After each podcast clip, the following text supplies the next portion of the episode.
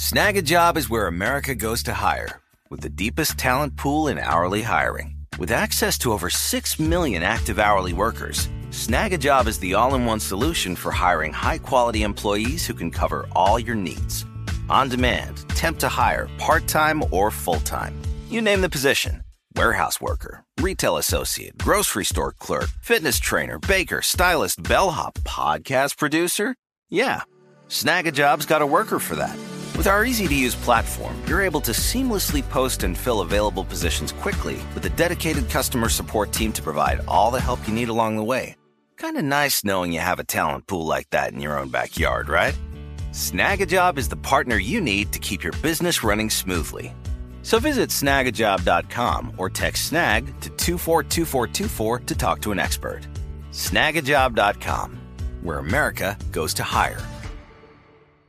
Like many of us, you might think identity theft will never happen to you. But consider this there's a new identity theft victim every three seconds in the U.S. That's over 15 million people by the end of this year, equal to the populations of New York, Los Angeles, and Chicago combined.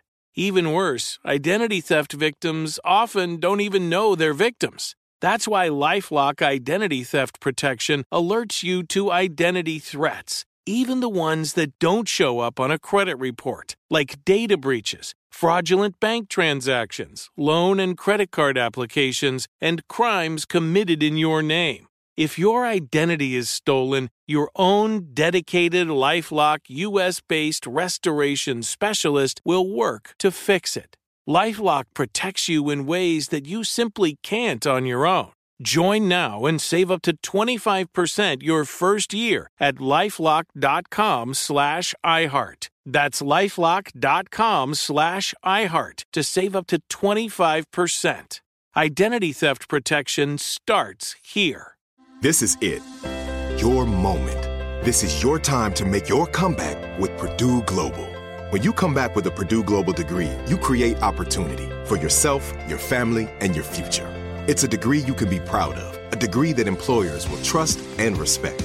Purdue Global offers working adults like you over 175 flexible degree programs to meet your specific career goals. These include associate, bachelor's, master's, and doctoral degrees and certificates. Purdue Global degree programs range from nursing to business to communication and more. Whatever your interest, we have the degree that will move you forward.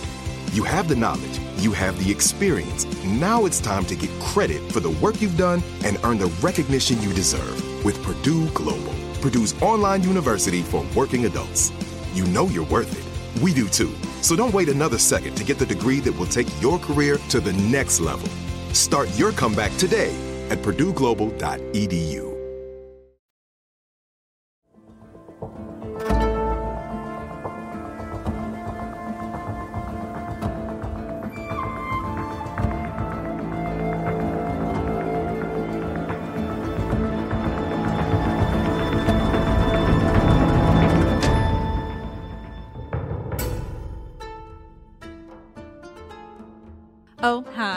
there, welcome.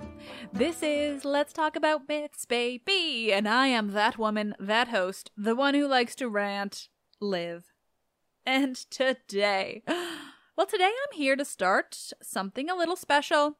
Firstly, yes, technically I have told the story of Orpheus and Eurydice before, but it was a mini myth from almost five years ago, and so, so much has changed since then. But more than that, when I told this story originally, I didn't continue on with this story, or rather, the history of that man that we call Orpheus. That's what today's episode is the beginning of. It's the story of Orpheus and Eurydice, but it's also the beginning of a short series of episodes on the Orphic mysteries, the Orphic tradition, the Orphic hymns, whatever you want to call it. Have you heard of them?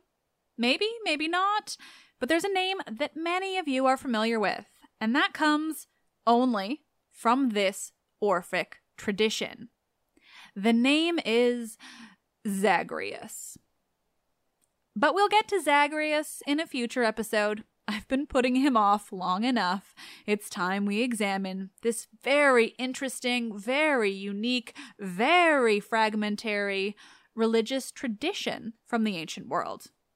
Note, I'm not even specifying Greek here because, man, Orphic tradition is something else. But it all began with Orpheus.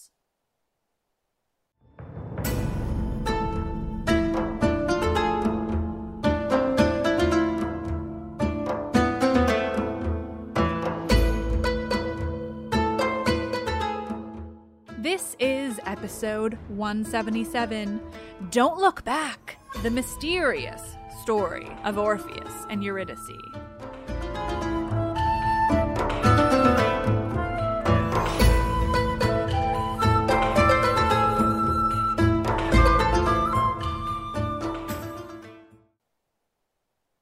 If I'd the voice and songs of Orpheus to entrance Persephone or her husband and win you back, I'd have gone to Hades.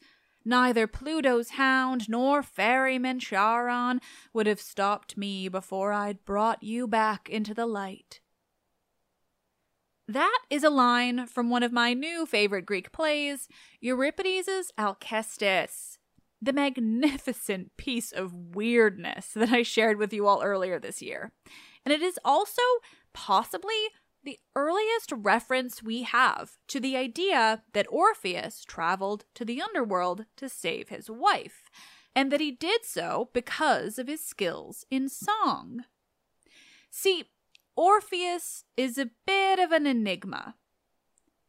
But before I get too deep into explaining why Orpheus's story is so very odd and yet so very, very important to the broader history of ancient Greek religion, let's talk about the story itself, which really only exists in any kind of full length version from Roman times. Ovid's Metamorphoses and Virgil's Georgics. And very coincidentally, Ovid's Metamorphoses is the next work that I am reading on the podcast starting on Friday. To say that I am excited to read Ovid's Metamorphoses to you all is the understatement of a lifetime. But I digress. Orpheus's story, while absolutely from the ancient Greek world, as we can all see by this reference in Alcestis, let alone everything that I'm going to share with you over the next two weeks, isn't told in any surviving text from ancient Greece. He takes part in things, including being one of the Argonauts, helping them with his famous singing abilities. But the story he's most famous for is seemingly lost save for these Romans who took up the mantle. And I'm me, so I'm looking mostly at Ovid's today, obviously. Orpheus was a musician from Thrace. Some even say he was the son of Apollo and the muse Calliope. That's certainly his most exciting background, but many in the ancient world also believed him to have been a very real, flesh and blood person so he certainly could have had some mortal parentage as well. Regardless of who he was born from, that he was a very, very talented musician from the region of Thrace is absolutely certain. Thrace is northeast of Greece, what is now partially modern Greece and partially Bulgaria. Interestingly, Thracians are typically known by the Greeks as being a warlike people. Ares is famously the Thracian god. But Orpheus was all about music. And boy, was he good at it. And boy, was he good at it. The Harry Styles of his time, let's say. Yes, I've been listening to a lot of Harry Styles lately. Orpheus was an unbelievably good singer. The best actually. The absolutely confirmed, definite best musician the ancient Greeks had ever known. He could charm anyone and anything with his music. People, animals, creatures of all kinds, and even, in some cases, nature broadly, and even rocks and trees would follow Orpheus's song. He was that good. So, when this incredibly famous and incredibly talented singer songwriter of the ancient world was about to get married, it drew attention. the god of marriage himself, Hymen, traveled up to Thrace to attend Orpheus's wedding. But from the moment he arrived, things were off. He attended the wedding, but his presence there did no good. He wasn't able to bless the marriage, and he would usually, and he was not happy to be there at all. And now, this is less to do with Hymen as a character with emotions and thoughts, and more to do with the marriage itself being, well, pretty cursed from the beginning. It was not Hymen's choice, it was simply always to be that way, and as the god of marriage, he could see the inevitable from the moment he arrived. Quote, even the torch he held kept sputtering, eyes teared and smarted from the smoke. No flame, however much he shook that brand, would blaze. Within days of the wedding, Orpheus's bride, a woman named Eurydice, met her death. Ovid tells us that she was wandering meadows with her friends, naiads, and she stepped on a snake, a viper, that bit her in response and killed her immediately. But Virgil, who, like I said, also tells the story in his work The Georgics, tells an even more tragic version. He tells of an additional character, a man named Aristaeus, who is famous for, essentially, inventing beekeeping. According to Virgil's telling of their story, Virgil famously loved bees, by the way. This man, Aristaeus, attempted to assault Eurydice and she ran from him. She ran for her life, and that's when she encountered the snake that killed her. Both versions have Eurydice dying a tragic death just days after her wedding to Orpheus, but it's interesting that Ovid's doesn't include the attempted assault. For any other ancient writers, it might not be notable, but Ovid's Metamorphoses has, well, a lot of assault, so I'm curious why this one leaves it out. Virgil and Ovid were contemporaries, so who even knows? Like maybe they planned it together? Probably not. In any case, poor Eurydice dies, killed by the bite of this snake so soon after her marriage to Orpheus. The pair hadn't even gotten to start their lives together. She was just gone. And Orpheus was distraught. He he was completely torn up about it pair seem to have been truly in love, or at the very least, Orpheus seems to have truly loved Eurydice. Her death was not something he was willing to accept.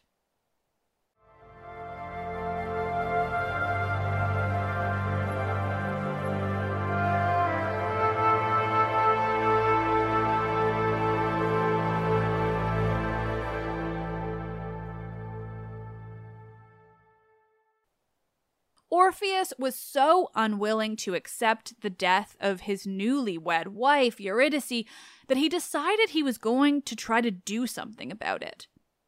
He mourned her for as long as he could in the world above, the mortal realm that he called home, and when he could no longer bear to mourn for her there, he decided to go searching for her in the underworld, in the land of the dead.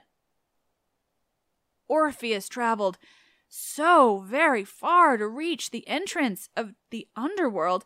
He went from his Thracian homeland in the northeastern reaches of that world, beyond the Greek world even, and he made his way all the way to the southern tip of the Peloponnese.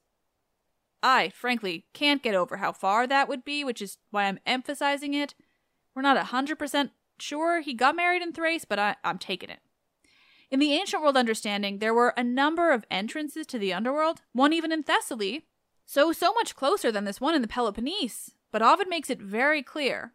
In order to reach the underworld, Orpheus traveled to the entrance at Tainaron on the Mani Peninsula, the southernmost tip of mainland Greece.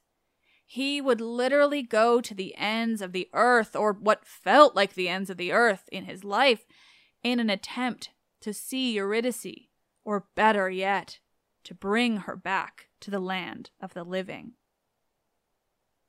Orpheus entered the underworld at this entrance at Tainaron, and he wandered amongst the dead, the shades of the dead, rather. He wandered until he found himself before the queen and the king of the dead, Persephone and Hades, or rather, because this is Roman, Proserpina and Pluto. When Orpheus stood before the queen and the king, the pair who rule over this land of the dead, he began to pluck his lyre and sing his song. Am I going to recite the whole song to you now from an older copyright free translation? Obviously. You know me. O deities of this dark world beneath the earth, this shadowy underworld to which all mortals must descend, if it can be called lawful, and if you will suffer speech of strict truth, all the winding ways of falsity forbidden, I come not down here because of curiosity to see the glooms of Tartarus, and have no thought to bind or strangle the three necks of the Medusan monster, vile with snakes. But I have come because my darling wife stepped on a viper that sent through her veins death poison, cutting off her coming years. If able, I would bear it. I do not deny my effort, but the God of love has conquered me, a God so kindly known in all the upper world. We are not sure he can be known so well in this deep world, but have good reason to conjecture he is not unknown here. And if old report almost forgotten that you stole your wife is not a fiction, love united you the same as others. By this place of fear, this huge void, and these vast and silent realms, renew the life thread of Eurydice. All things are due to you, and though on earth it happens we may tarry a short while, slowly or swiftly we must go to one abode, and it will be our final home. Long and tenaciously you will possess unquestioned mastery of the human race. She also shall be yours to rule when full of age. She shall have lived the days of her allotted years. So I ask of your possession of her few days as a boon. But if the fates deny to me this prayer for my true wife, my constant mind must hold me always so that I cannot return, and you may triumph in the death of two. So Orpheus sang this song to the queen and the king of the dead, and not even the dead themselves were unaffected by his tragic story and his skill in song and music. Orpheus was simply too talented and too heartbroken. Even the shades of the dead shed tears for his tragedy. Even the dead in Tartarus, the deepest, darkest depths of the underworld, the place reserved for the most horrible of mortals and deities, the place of punishment and horror, even those dead were moved by Orpheus's song. Tantalus, that cursed father who fed his son Pelops to the gods just to prove a point, he held still, no longer reaching for food and water, his tantalizing punishment. Ixion, the creep of creeps who tried to assault Hera and whose punishment was being strapped to a flaming wheel for eternity. Even his wheel stopped spinning for a brief moment so that he could hear Orpheus's song. The vultures that ate away at the giant Tityus's liver eternally for his attempts to assault Leto, even they stopped their pecking for a time, both the birds and Tityus enthralled by Orpheus's song the Danaids, those women who killed their husbands, forced to carry water forever, put down their urns and listened in. And Sisyphus, that famed punishment and even more famous boulder, stopped his attempts at pushing it up the hill. Orpheus's song was more important. And finally, and most shocking of all, the Furies themselves were said to have wept as they listened. Everything in the underworld, and even Tartarus within it, came to a standstill as Orpheus sang his song of mourning, his song of hope, his song pleading with the queen and the king of the dead, pleading them to free his wife from her death. With a song like this, it's no wonder that Proserpina and Pluto were moved by Orpheus. They couldn't deny him anything after such an emotional and beautiful performance. When he'd finished his song, they looked to each other and then they called for Eurydice.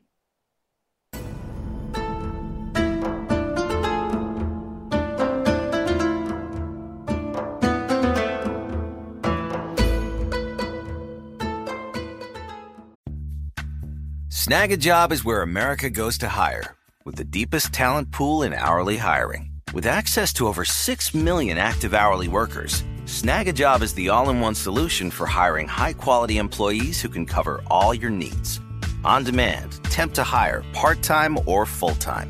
You name the position warehouse worker, retail associate, grocery store clerk, fitness trainer, baker, stylist, bellhop, podcast producer. Yeah, Snagajob's got a worker for that.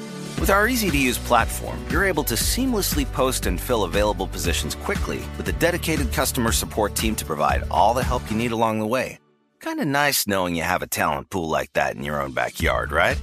Snagajob is the partner you need to keep your business running smoothly. So visit snagajob.com or text snag to 242424 to talk to an expert. Snagajob.com, where America goes to hire. This is it. Your moment. This is your time to make your comeback with Purdue Global. When you come back with a Purdue Global degree, you create opportunity for yourself, your family, and your future. It's a degree you can be proud of, a degree that employers will trust and respect. Purdue Global offers working adults like you over 175 flexible degree programs to meet your specific career goals. These include associate, bachelor's, master's, and doctoral degrees and certificates. Purdue Global degree programs range from nursing to business to communication and more. Whatever your interest, we have the degree that will move you forward. You have the knowledge, you have the experience. Now it's time to get credit for the work you've done and earn the recognition you deserve with Purdue Global. Purdue's online university for working adults. You know you're worth it. We do too. So don't wait another second to get the degree that will take your career to the next level. Start your comeback today at purdueglobal.edu. Live Nation presents Concert Week. Now through May 14th, get $25 tickets to over 5,000 shows. That's up to 75% off a summer full of your favorite artists like 21 Savage, Alanis Morissette, Cage the Elephant, Celeste Barber, Dierks Bentley, Feid, Hootie and the Blowfish, Janet Jackson, Kidz Bop Kids, Meghan Trainor, Peso Pluma, Sarah McLachlan. Get tickets to more than 5,000 summer shows for just $25. Until now through May 14th. Visit LiveNation.com slash Concert to learn more and plan your summer with Sean Paul, Sum 41, 30 Seconds to Mars, oh, and Two Door Cinema Club.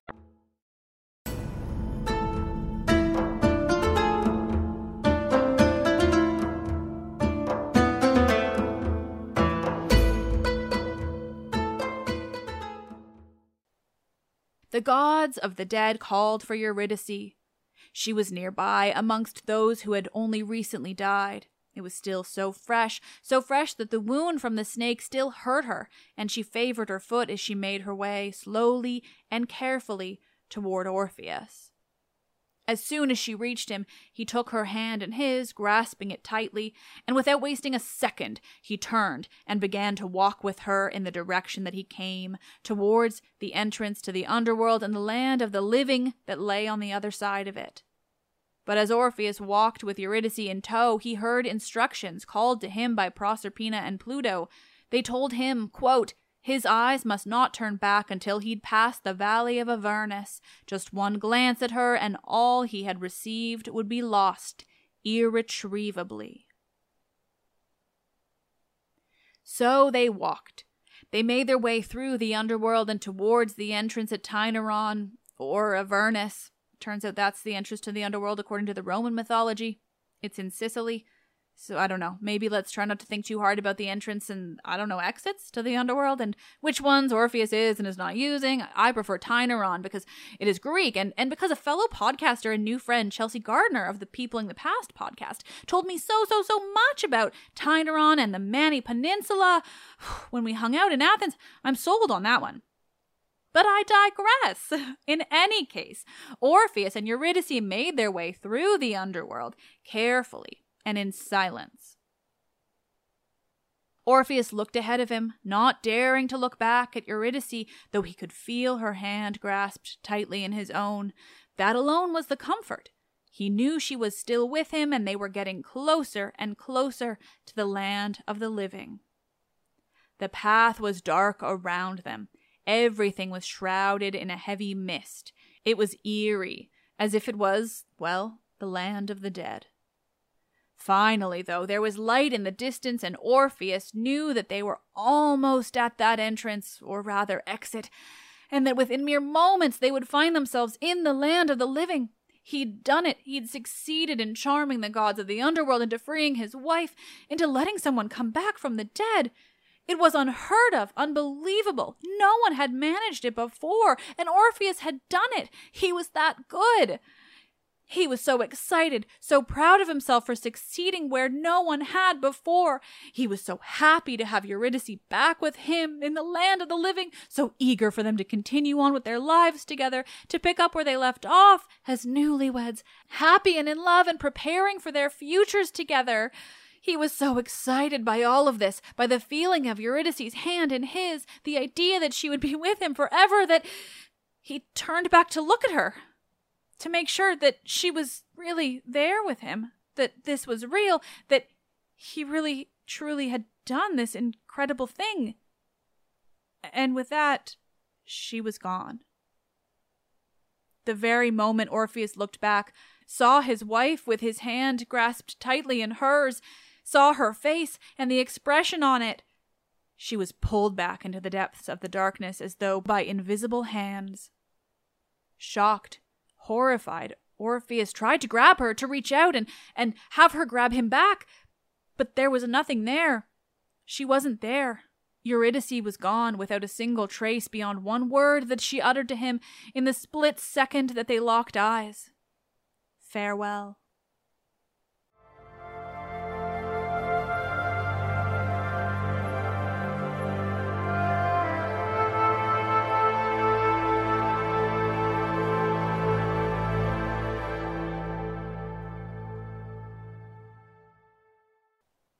Eurydice was gone, pulled back to the underworld into the dark abyss that lay behind Orpheus as he looked for her, into the nothingness.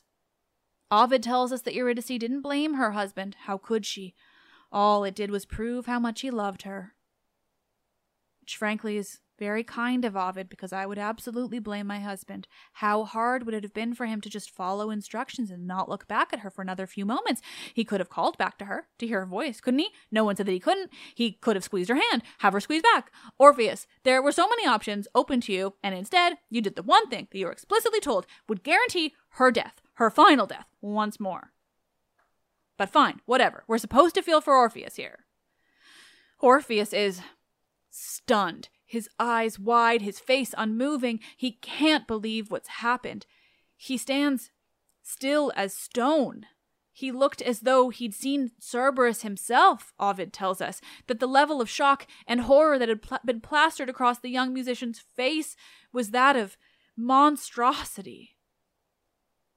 He stood there for ages, like a stone, unmoving, unable to do anything but look back into the darkness where his wife had been, where she had just been holding his hand. But finally, finally, he found his voice again, found his way to moving, to going back the way he came. He would try to get her back, he thought. He'd done it once before. So he found the ferryman, Charon, who brings the dead souls across the river Acheron, or, it seems, in Ovid, the river Styx. He begged Charon to bring him across for another chance in the world of the dead, another opportunity to plead his case with the gods, another chance to sing his song. But Charon wouldn't do it.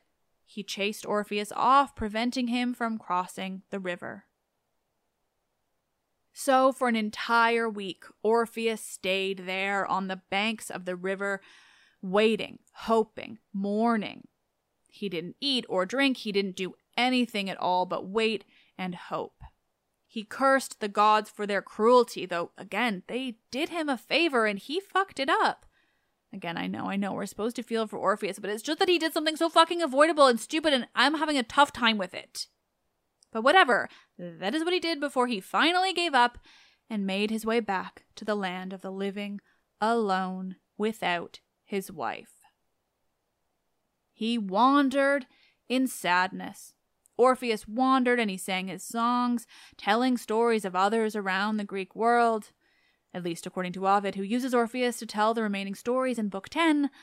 Still, we know that he wandered and presumably sang to anyone who would listen, because that is what Orpheus did. He sang to the world around him, and not just the people who were there to listen.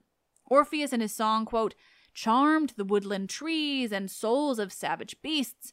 Even the stones were held in thrall by Orpheus's tender tones.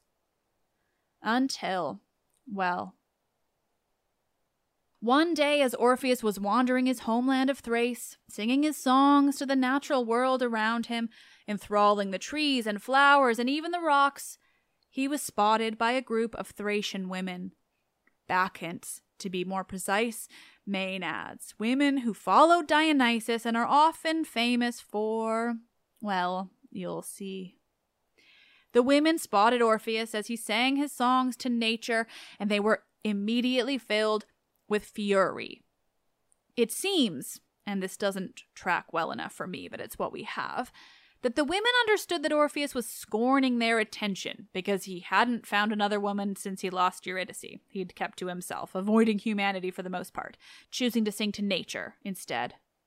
Whatever the reason, the women were furious with him and were already driven to a volatile state by the simple fact that they were, well, Maenads, which means at least drunk and likely more than that. Some kind of impressively mysterious drug, perhaps. They saw him, and they cried out in anger, and without a second thought, one of them threw her staff, her thyrsus, the sacred symbol of Dionysus, at Orpheus. It only left a small mark, though he wasn't harmed. At seeing this, another woman threw a stone at him, but little did she know he had already charmed all the stones of the area with his beautiful songs, so it stopped mid-air and fell, leaving him untouched. Quote, it fell at Orpheus's feet as if compelled to seek forgiveness for its mad audacity. But the fury of these Maenads has already started, and at this point it can't be stopped.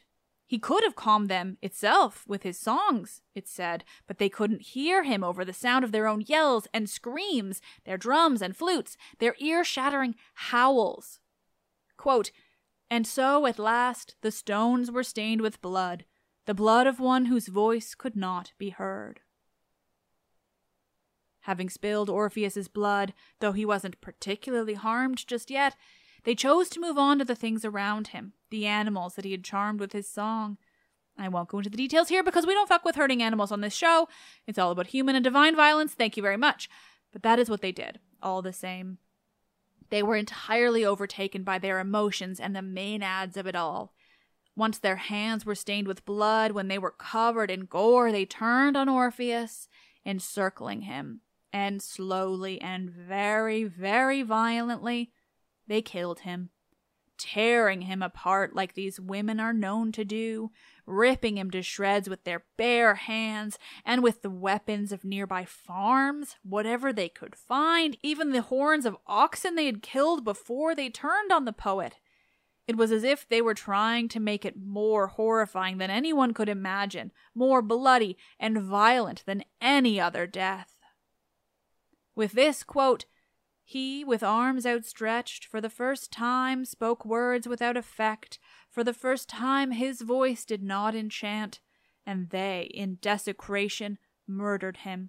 And from that mouth whose speech had even held the stones and savage beasts beneath its spell, O Jupiter, the soul, with its last breath, was driven out.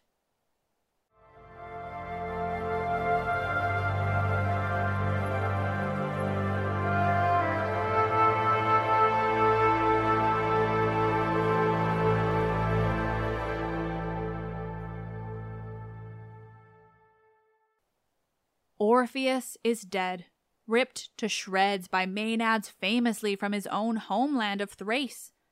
But a man so famous for bringing the natural world together with his songs wasn't forgotten.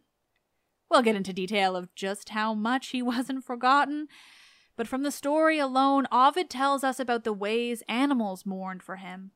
Birds wept, and even the most dangerous of wild animals cried for Orpheus. The trees lost their leaves as a sign of grief. Streams became swollen and overflowed, their banks breaking with the tears. The nymphs wore black veils, they tore at their hair. The pieces of Orpheus were scattered everywhere, but his head was caught up by one of the rivers in mourning, his head and his lyre. And as they flowed through the river, the lyre began to play a tune of mourning all on its own.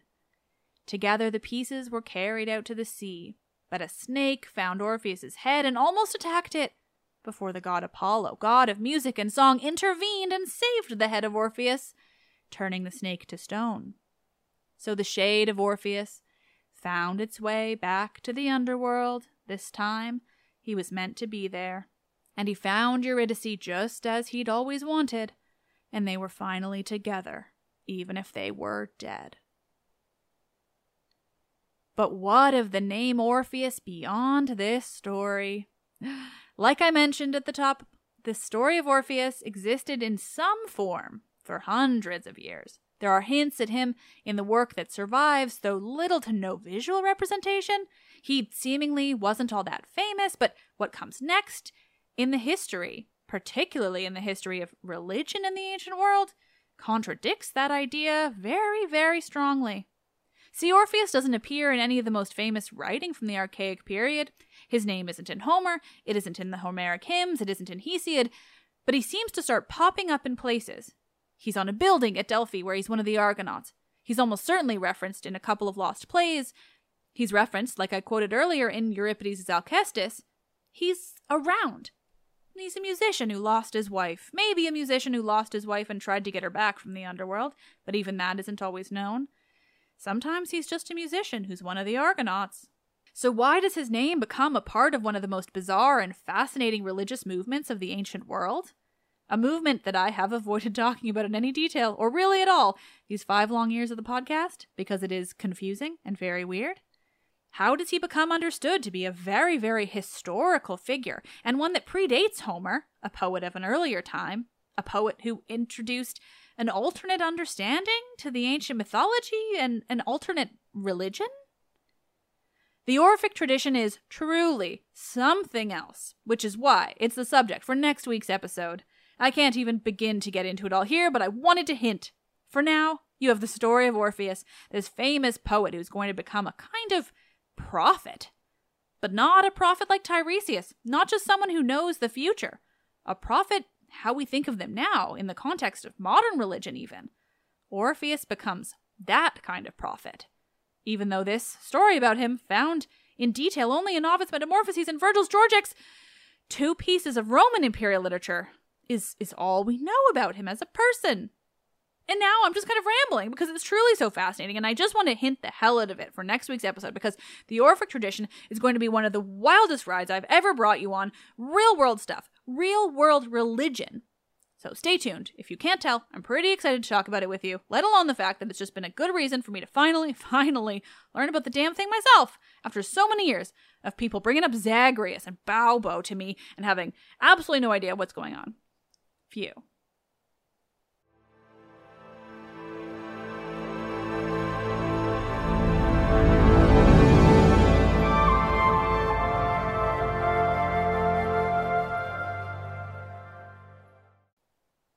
Oh, nerds, nerds, nerds. Thank you, thank you, as always, for listening. And uh, speaking of being nerds, you want to learn a fun fact in ancient Greek? This experience by Orpheus traveling to the underworld and back again, or better called a descent into the underworld, has a name. Orpheus did it, and Heracles did it, and Odysseus did it, and even Aeneas, boredom in chief, did it. It's a famous act, a descent into the underworld and back again, and it is called, in ancient Greek, a katabasis. Fun, right? I cannot wait to share next week's episode with you all. I'm so excited to be finally researching the Orphic hymns, the Orphic tradition, the whole weird and bizarre mess. And that is exactly what it is. It's also fragmentary and mysterious, and there are so, so, so many unanswered questions. It's going to be a whole time, but that's for next week, and probably the week after too. There's a lot going on there. As always, you're all the best for listening, and I would love some more five star ratings on Spotify and five star ratings and reviews on Apple. So head on over and pop one of those into the system, would you? I'll be eternally grateful. You might even get your review read on the podcast, like this one from England, which starts Obsessed. I've been listening to this podcast for the past two years on repeat. It's very well researched and comprehensive, and Liv references her sources so you can go away and read yourself easily. Liv is super intelligent, witty, feminist, and wildly entertaining. I cannot recommend it enough. Thank you, Liv. Thank you. These mean the world to me, especially somebody calling me intelligent. That's just a thrill, you know? And I get daily updates with them, so you I don't miss a single one. You're all awesome. Thanks for hanging around on my endless wanderings in mythology. Oh, let's talk about Myths Babies, written and produced by me, Liv Albert. Michaela Smith is the Hermes to my Olympians. She handles so many podcast related things, including doing a bunch of research on the Orphic hymn so that I can bring it all to you. Stephanie Foley works to transcribe the podcast for the YouTube captions and accessibility. The podcast is hosted and monetized by ACAST. I am Liv, and I love this shit.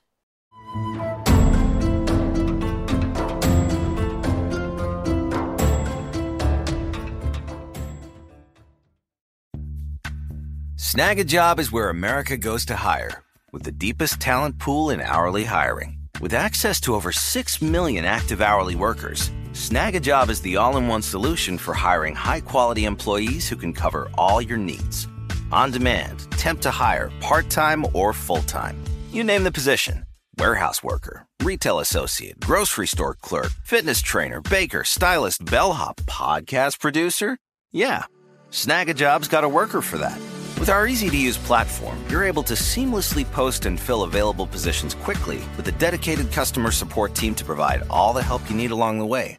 Kind of nice knowing you have a talent pool like that in your own backyard, right? Snagajob is the partner you need to keep your business running smoothly.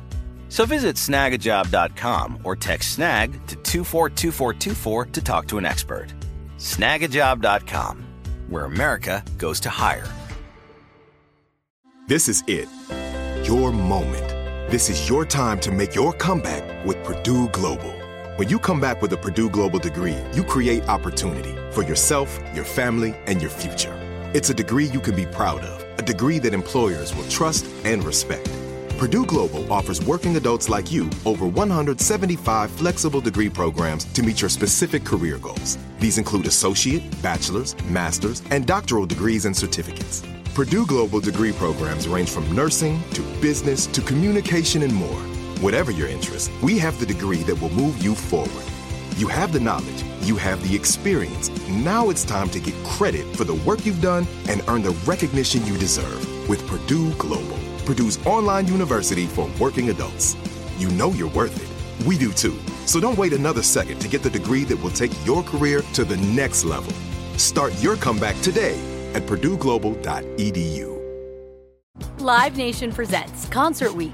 Now through May 14th, get $25 tickets to over 5,000 shows. That's up to 75% off a summer full of your favorite artists like 21 Savage, Alanis Morissette, Cage the Elephant, Celeste Barber, Dierks Bentley, Feid, Hootie and the Blowfish, Janet Jackson, Kidz Bop Kids, Meghan Trainor, Peso Pluma, Sarah McLachlan. Get tickets to more than 5,000 summer shows for just $25. Until now through May 14th. Visit LiveNation.com slash Concert to learn more and plan your summer with Sean Paul, Sum 41, 30 Seconds to Mars, oh, and Two Door Cinema Club.